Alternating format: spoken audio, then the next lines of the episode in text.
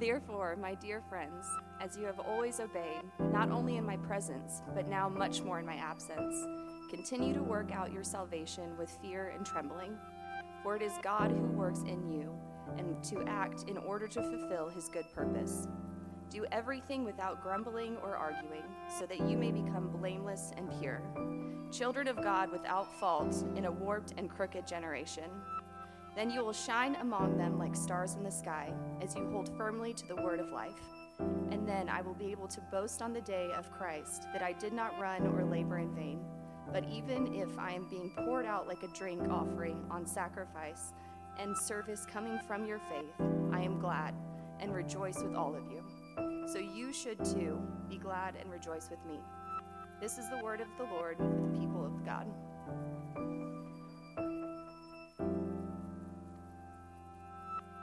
Have a seat.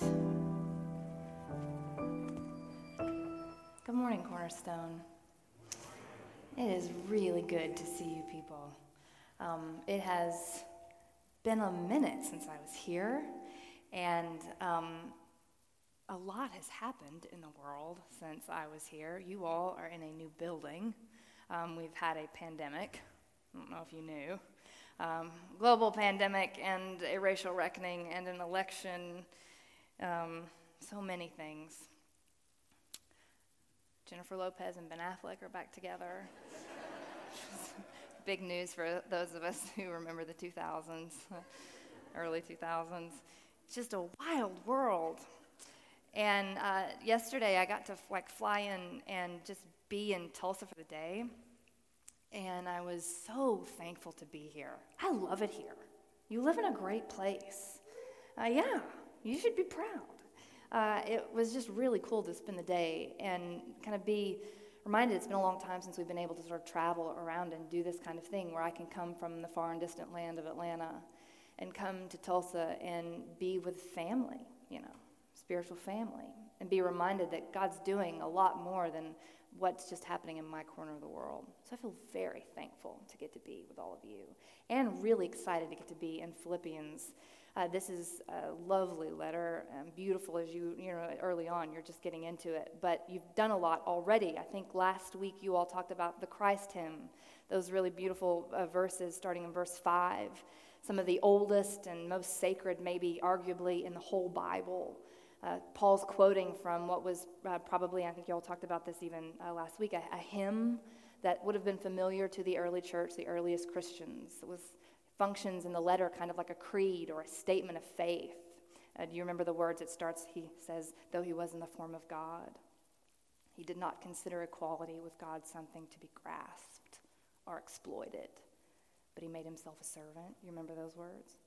It's this beautiful song or hymn about Jesus. And Paul is putting it in this letter as a kind of statement of faith to remind the Philippians, these early baby Christians, what they believed to be true about Jesus. He's kind of holding it up for them, quotes it. And then in the verses we read today, the letter sort of shifts gears. It starts in verse 12 with a therefore, which is Paul's way of saying, in light of what we just said, or we just talked about with Jesus, now I'm going to tell you some things. And I think that shift is, is really important. He goes on to say then in verse 12, you know, work out your salvation with fear and trembling. So, in light of what we just heard about Jesus, here's what you should do. So, here's what I want us to do for our time together. I want us to talk a little bit about the therefore, this transition that happens. And then, secondly, to talk about salvation. What is it that Paul means when he says to work it out? How do we work out our salvation fear and trembling? What does that look like?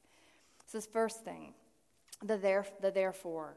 I was sitting with this uh, letter, as is my habit, you know, if I'm going to try to preach and just kind of reading it over and over again. And that was the thing that kept grabbing my attention was the verses that come before it because they're so powerful, you know, so important. And why would Paul feel compelled to quote from this hymn? You know, he's a real dude. He was a real pastor. These were real Christians, and he felt compelled as a pastor to hold up this hymn in front of the church and have them look at it. And it occurred to me that as I was thinking about that, what Paul's probably wanting to do is give, a, give them vision, right?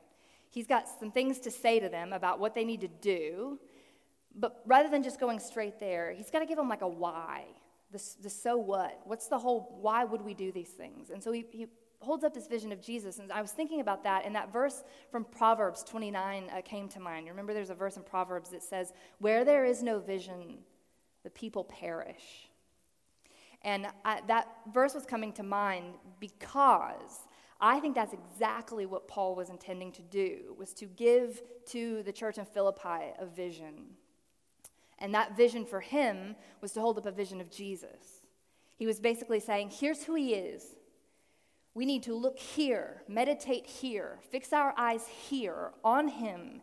And in light of who he is, that's going to give us vision for our own lives, for how we should live, what we should do. And as I was thinking about that, y'all, it occurred to me, and particularly in light of this year that we've come out of, how many of us probably feel, I wonder, like we aren't also perishing or at least faltering in our own faith or life with God due to a lack of vision, and specifically a lack of a vision of Jesus. And that's a question for me like I sit with Paul's letter and I think, okay, he needed me. He needed to hold up Jesus in front of me to give me a vision of who he is and so that he could call me to then live accordingly. So I'm going to put that same question then in front of you. We're going to do that work together. We're to, we need a vision of Jesus in front of us before we can start talking about what we're to do. And here's why because if we just start talking about what we're going to do, how we work out our salvation, what it means to like not grumble and complain, all those things are just going to become like a long list of to dos. It's behavior management for you. Behavior management, or at the very best, like a really good self improvement plan, you know? And sometimes we just need to be reminded, y'all, this thing that we're doing together, it is faith that is based on a person. It is rooted in Him, in who Jesus is. And without a clear vision of Him, who He is, not just who He was, that matters. Matters that you know the stories of the Gospels that you know who he was for Peter, James, and John, what he did for Bartimaeus. All those things really mattered, but who he is even now. To have a vision of Jesus so that I can know how to live my life accordingly. Because in the absence of it, what happens is that I'm just going to default to a version of my faith that works for me and kind of pick it up or put it down as I see fit. Or make it all about me becoming a better person. That's like best case scenario. And I see a lot of that, and it's a kind of a, there's a fine line there because we are meant to be good people. That is the goal. But I am not at the end of this story. This, whole, this story, renewing all things, God's purposes for creation, Ashley is not at the end of it. Where this thing is headed, the telos, we say, that is aimed towards Jesus himself. He is the center, and in him all things hold together. And so we need a vision of who he is. You do. And if you feel like, yeah, probably don't have that, I mean, kind of, maybe I have a fuzzy notion of who he is. Or if people were to ask me questions about Jesus, I could tell you some stuff. I'm talking about a vision of him, an image of him that like animates your person. Because he's hard to see in the world around us right now, I mean, I look out at the world, and the things that I see most readily are dark and hard. That could just be my personality. Um, but I look out and I see hard things disease and violence, things that frustrate me or sadden me. And too often, you, you know, even we look at, at the church, capital C, at the church around us, and it seems like every other day there's a headline about another scandal or a split or the people even around us, and it's like, oh, they kind of do, maybe kind of don't care about their faith. All those things are so easy to see. They sit right on the surface. And he's harder. I don't even know that it's harder. It just, I mean, over and over again, you remember in the Gospels, Jesus said, for those who have eyes to see and ears to hear, there's a way of seeing that comes with faith. And what God wants to give you I promise you, is the eyes of faith to see Jesus, to know him. You can. You need a vision of who he is to animate your faith, or it will run dry for you and fuzzy for you. For fuzzy always around the edges. Like you can pick it up or put it down or make it about yourself. And what we need is, is Him. So, how do we do that? Um, you may have talked about this even some last week, but what I want to do before we start talking about salvation is give you like three really practical things. I'm all about the practical things. I love the beautiful words, but I also need to know, okay, what does it mean for me to like actually have a vision of Jesus? How do I have that in my life? So three things that I want to tell you, and there are others. This is not an exhaustive list. This is my list for today. But here, here are three things. The first thing I can tell you that I do personally to try to keep a vision in front of me of who Jesus is, particularly in hard times, is in the same way Paul did it for the church in Philippians, is through Scripture. I grew up Baptist, I'm now an Anglican priest. It's been a wild ride. uh, some fits and starts. But we talked a lot about reading the Bible, of course, you know, when I was like growing up in my Baptist church and the importance of having a quiet time and all those things. And I'm very thankful for my, for my tradition because I know the Bible as a result of Vacation Bible School and Miss Debbie taught me most of what I know about the Bible. It's in there, even when I didn't appreciate it. And I want to say, reading the Bible because you should is, is a really good thing, just to do it. Because there are going to be days when you just like don't want to, and you still should. But if you know, if the should and the obligation is really all you have when it comes to the Bible, that is just like God's got more for you than that. I just want to say to you the whole point of reading this Bible is not just so that you can check the list on your good Christian box or so that you can know stuff in your mind. God wants to give you a vision of Jesus that actually inspires and again animates your life. So here's what that looks like I read the Bible with a plan and a practice. You got to have a plan and you got to have a practice, or it's just going to feel like maybe something you do sometimes when you can and if you can and then you'll feel frustrated. So, plan and a practice. My plan, and there are lots of them, is that I read something called the Daily Office because I'm Anglican. And I guess, like, you're supposed to do that when you're Anglican. But there are lots of Bible reading plans. Um, and if you have questions about the Daily Office, John would love to answer all of them. We were just talking about it before church. It's a Bible reading plan where it comes to me. I don't have to wonder or like flip through based on how I'm feeling. I just, every day, I open it up or I look in the app on my phone and there it is and I know what to read. And for myself, when I am in particularly hard times, if I feel frustrated or things feel really dark, I go straight to the Gospels and I read the story of Jesus. And I read it slowly, over and over again. That's my practice. It's a thing called Lectio Divina. Christians have been doing it for a really long time, and it's not that complicated. Lectio Divina just means like spiritual reading, illumined reading. I ask the Holy Spirit to help me see Jesus. And I read it slowly. And sometimes I get nothing, and I'm really distracted. And I have to read it the third time before I ever even really pay attention to what's happening. And then there are days when I feel like I can't actually pay attention to what's happening. So here's what I do I have something called the Jesus Prayer. You heard of it? Old prayer. Christians have been praying it for a very long time. And when I feel very distracted and trafficked in my mind, you ever feel that way? Like you're four words in and you're already thinking about the thing you got to do, you know, and you just can't stop. I will pray the Jesus prayer Jesus, son of David, have mercy on me, sinner. Jesus, son of David, have mercy on me, a sinner. Jesus, son of David, have mercy on me, a sinner. And then I'll read it again, and I see what lands. This is not rocket science, but for you, it is a matter, and this will sound intense. Is life or death for you as a Christian?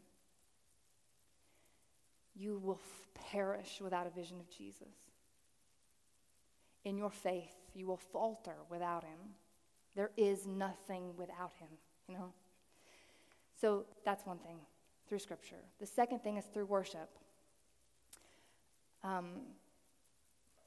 it's not more complicated than it sounds, and I, I literally mean singing songs to and about Jesus. And the reason, here's why I'm making this a thing to, to point out. Because I am around a lot of really smart people who are very sophisticated in their thinking about Jesus. Um, I have the privilege of being around these kinds of people. And we have a church uh, with a lot of these people. But sometimes, here's my feeling our minds, beautiful and complex as they are, can sometimes we just like we become like thinking things.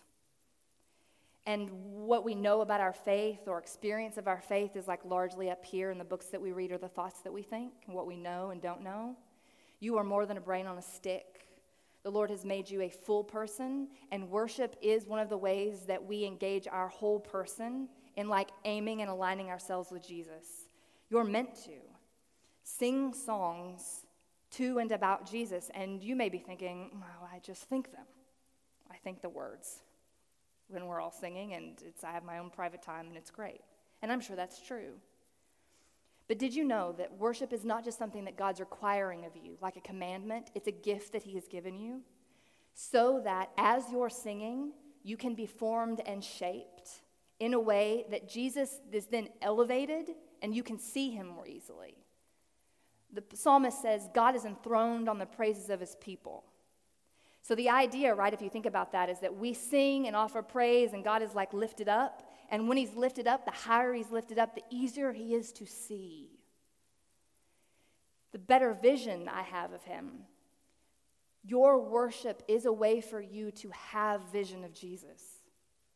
It's not just for Him, it's also for you. That's the beauty of who He is. Everything that you offer and do that you think is an offering or sacrifice is also gift and shaping and forming you at the same time. So, worship. And then, lastly, and this is going to sound terribly simple, but I think that we are meant to do small and costly acts of kindness.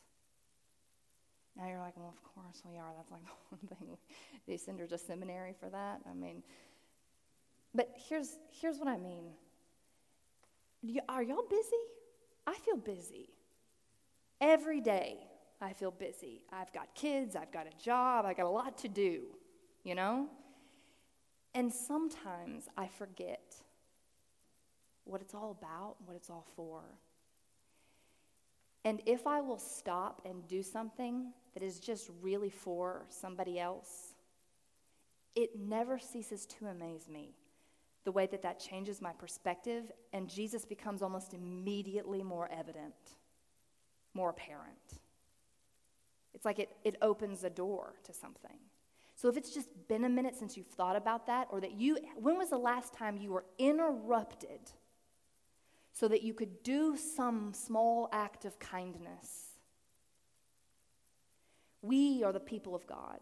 We are those who ought to make ourselves accessible to being interrupted so that we can be kind to people in a way that allows us and them to see Jesus. So just think about that. It, I know it seems small, but maybe as a point of prayer, have I done that? Do I do that? All right, those are the three things. God intends, He wants to give you a vision of Jesus. Ask Him for it. And now I want to talk a little bit before we close about salvation. Just some quick things that I want to say because I think this is such an important verse, and then we'll wrap up. But here's what I want to say about this really powerful verse. This verse has meant a lot to me in my life with God. Um, when I was in college, I went through a really, really hard time. And uh, I, I, held on to this verse kind of like a, a life raft. And so it, it, means a lot to me. Paul says to work out your salvation with fear and trembling. Um, I think when we hear the word salvation, for a lot of us, what we think of immediately is like our, I am saved so that I can go to heaven. Um, and we think a lot about afterlife, that that's what salvation is about. God saves us so that you can go to heaven. And I just want to say, I believe that's true. Um, you are saved, you go to heaven. That's wonderful. Praise God. But I wonder if there isn't something that we also miss, that maybe we have a slightly anemic picture um, for some of us. I know I certainly did, of what salvation really means, because the Jews would have thought of it slightly differently. Paul himself would have thought of salvation differently than, than I do as a 21st century Christian for Paul and Jews before him. Paul obviously became a Christian, but when he was, you know, he was a Jew first. And many of the other Christians were. And so when they talked about salvation, they thought of something else. They thought about Abraham. You guys remember Abraham? You know, Father Abraham. He had all the sons. But before he had all those sons, he didn't have the sons. And you remember there's a story in Genesis 12. God takes um, Abraham out on a field trip. And they go outside, and God says to Abraham, Abraham, look at the stars, count them. Ah, oh, you can't count them, too many. That's the point, Abraham, because as many stars as there are in the sky, so shall your descendants be. This is an impossible promise. It sounded insane to Abraham because, of course, uh, that's a lot of sons, for one thing. And secondly, he didn't have even one, not a single one. But as we know, God fulfilled this promise through Abraham and his people. The part of this chapter that often gets overlooked, one of the most overlooked uh, verses, arguably, in all of the Bible, is Genesis 12 2 where God says to Abraham, because Abraham, for no apparent reason, chooses to believe God, to trust him, has faith. And then God says to Abraham, Abraham, I'm going to bless you so that you will be, do you remember? A blessing. I'm going to bless you so that you will be a blessing. Here's the plan, y'all, for God. God's plan for salvation was that He would bless this particular people through whom He would work His purposes for the whole world to save the world. For God so loved the world that he gave his only begotten son. That promise in John 3:16 connected all the way to Genesis 12. This has been God's plan for salvation all along that we would, I would, and you would be blessed for the sake of blessing other people. Praise God. We are those stars. We are the descendants of Abraham. That is our spiritual ancestry. So when Paul says, You shine like stars in a perverse and crooked generation, Paul gets to hearken all the way back to Genesis 12 and say, You, Philippi, you, Philippian Christians, you are the stars of Abraham. You, church in Tulsa, you are the stars of Abraham. Through you, God intends to shine the light of Jesus to bless the world. And here's why I think that matters to hold on to because I get really fixated on, on me and my life and God's purposes and plans for me. And that's not necessarily a bad thing. God has plans and purposes for you, and you're meant to care what they are. You should know. But I'll tell you, the pressure sometimes that comes with that can be really devastating, particularly when things aren't going well, you know? Like, oh God, this job, it's a dead end job. How could God possibly be glorified through this? I don't even have a job. I've got no plan, no purpose. I'm just adrift. I'm missing it. It's all happening out there and everyone else except for me. I'm the weakest link. And this is like the, it does this fear that plagues all of us, and we don't mean to be making it about us. But it's like if we feel better about our lives and what's happening in them, then God is more glorified. Just let me tell you, there is a whole Bible that defies that rationale, that way of thinking. Because you know the stories that come right after the stories of Abraham? You know who they're about? Do you remember? After Abraham, who comes next? He's at the end of Genesis. Joseph. Do you remember Joseph? Joseph is the guy that gets betrayed by his brothers, thrown in the pit, and then taken into prison in Egypt before he's made Pharaoh's right hand. Do you remember those stories? Here's the point of the story of Joseph. The whole point of that story is to change the way we see the pit. Because the pit and Joseph in the pit. Do you remember what Joseph says? What Satan, what the enemy intended for evil, God meant for good.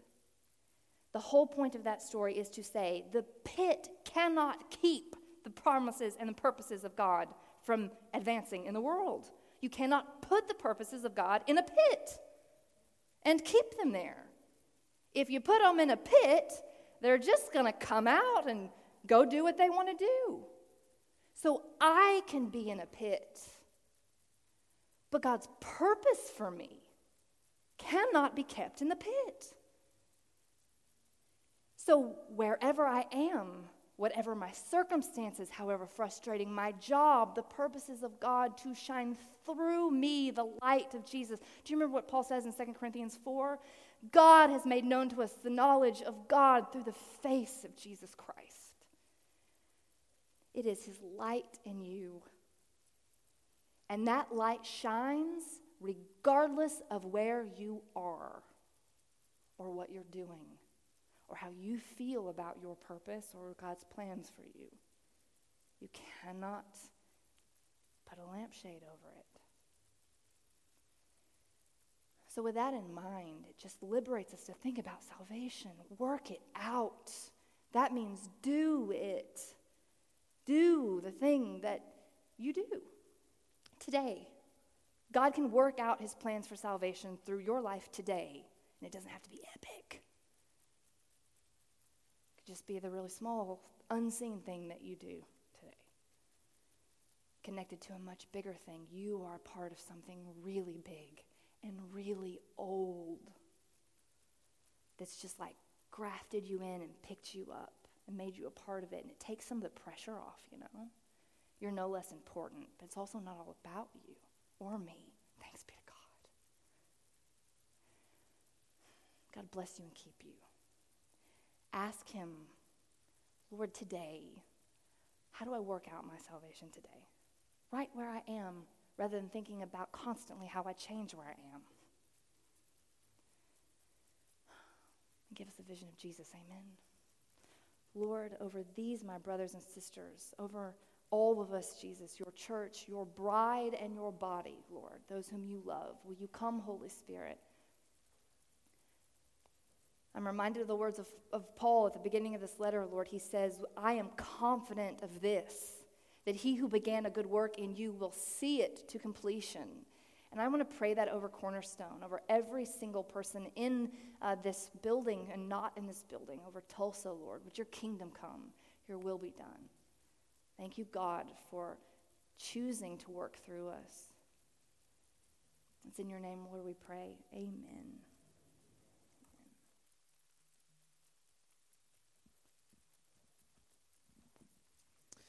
If you're serving communion, would you please come? All right, we share communion every week as a community to cr- try to keep the person of Jesus and the story of Jesus uh, front and center. And if you're not following Jesus and you don't want to receive, you can stay in your seat and nobody's going to judge you or condemn you. But I want you to know you're always welcome in God's family and you're wanted in this community too. As Ashley was sharing, I was thinking, oh, what a great prayer at communion. Lord, would you give me a fresh vision of Jesus? And do you remember the story in Luke's gospel where they were after the crucifixion of Jesus and the resurrection is not yet known? These two disciples are walking away discouraged and a stranger comes among them and he's talking to them about everything that's just gone down in Jerusalem, the, the, crucifixion of Jesus. And as they were walking on, along the road, he's explaining how, beginning with Moses and the prophets, this is how it had to go down. And they stopped with Jesus at a place to grab a bite to eat. It says Jesus took the bread and he gave thanks and he broke it and he gave it to them and they had wine. And when he broke the bread, they were like, It's you. And he was removed from their sight.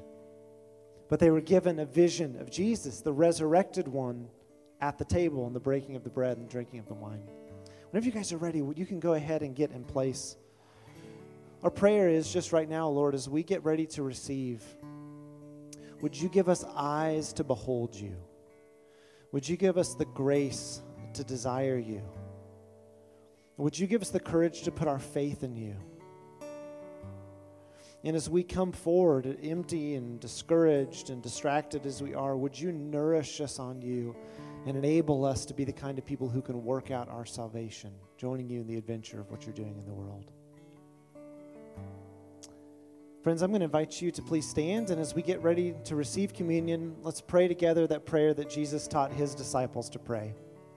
We pray, Our Father, who art in heaven, hallowed be thy name. Thy kingdom come. Thy will be done on earth as it is in heaven. Give us this day our daily bread, and forgive us our trespasses, as we forgive those who trespass against us. And lead us not into temptation, but deliver us from evil. For thine is the kingdom, and the power, and the glory forever. Amen. In just one minute, I'm going to dismiss you. Y'all in these sections can come into the center row and come up and be served. Y'all dismiss yourselves into the center. The wafers are not gluten free, so if you have gluten intolerance, drink the juice and know that the body and the blood of Christ are for you.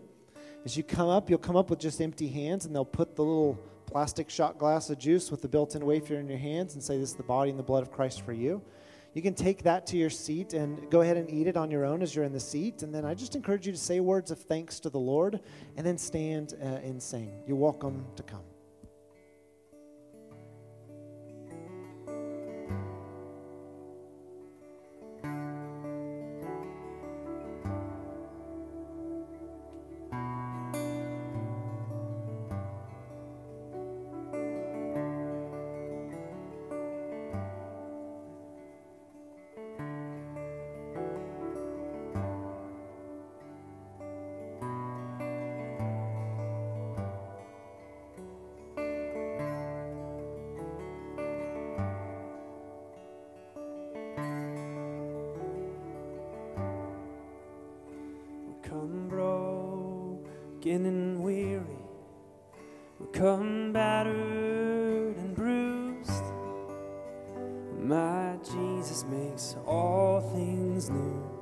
All things new. Come lost and abandoned, come blown by the wind. but He'll bring you back home again, home again.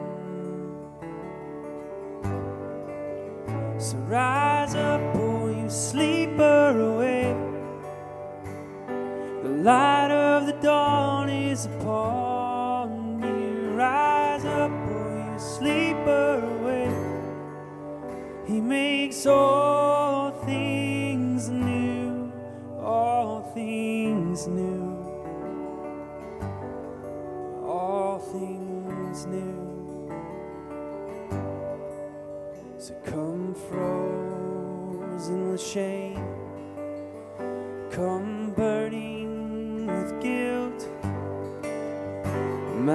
Jesus, He loves you still, He loves you still.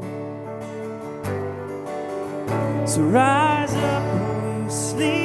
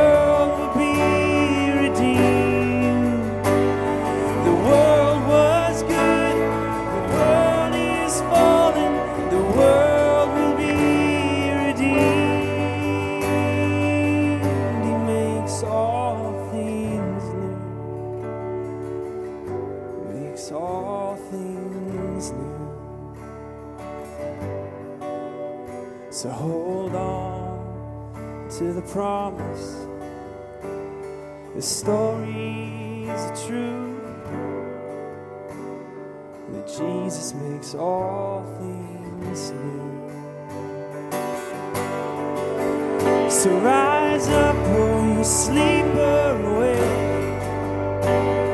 The light of the dawn is upon you. Rise up, oh you sleeper,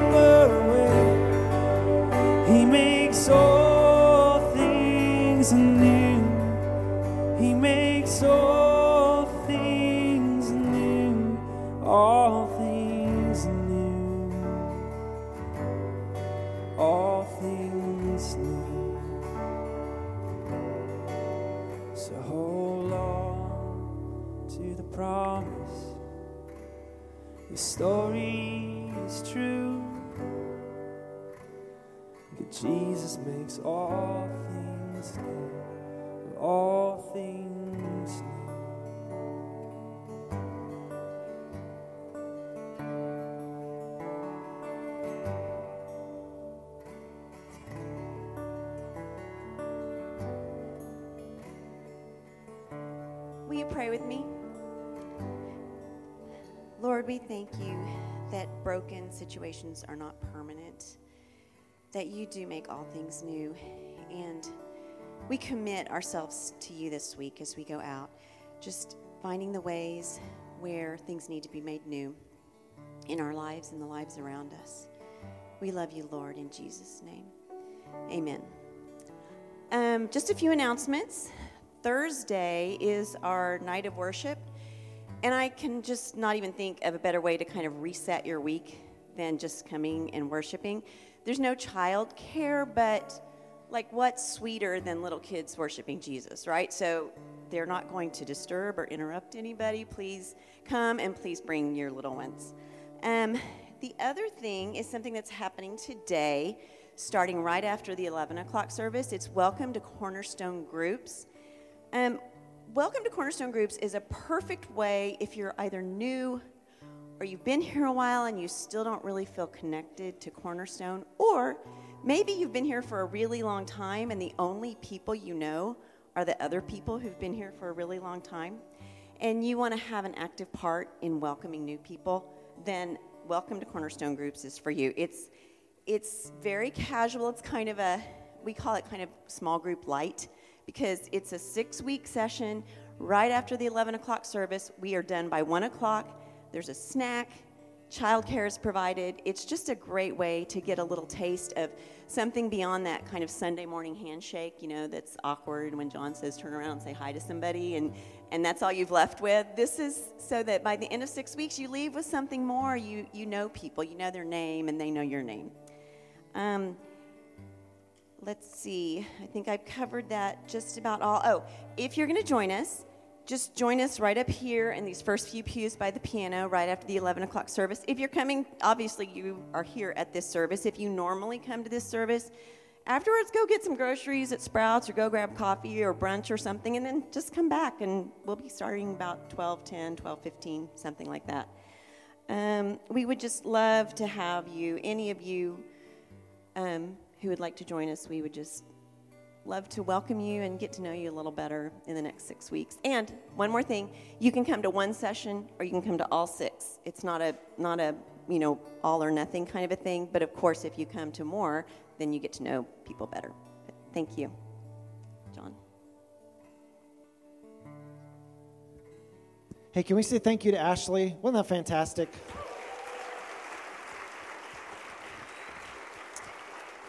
All right, we're gonna we're gonna sing our doxology together. Let's sing it nice and loud, and then I'm gonna speak some words of blessing.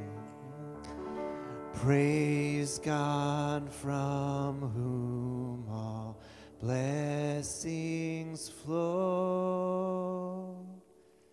Praise Him,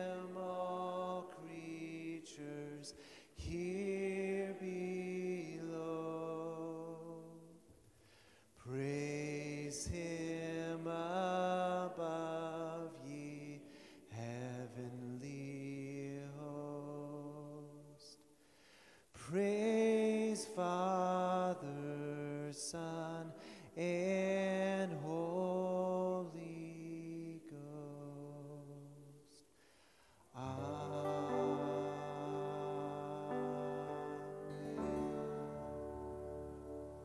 Friends, as you go, may the Lord bless you and keep you. May the Lord make his face shine on you and be gracious to you. May the Lord turn his face towards you and give you peace in the name of the Father and the Son, the Holy Spirit. Go in peace. God loves you. We'll see you at prayer on Thursday.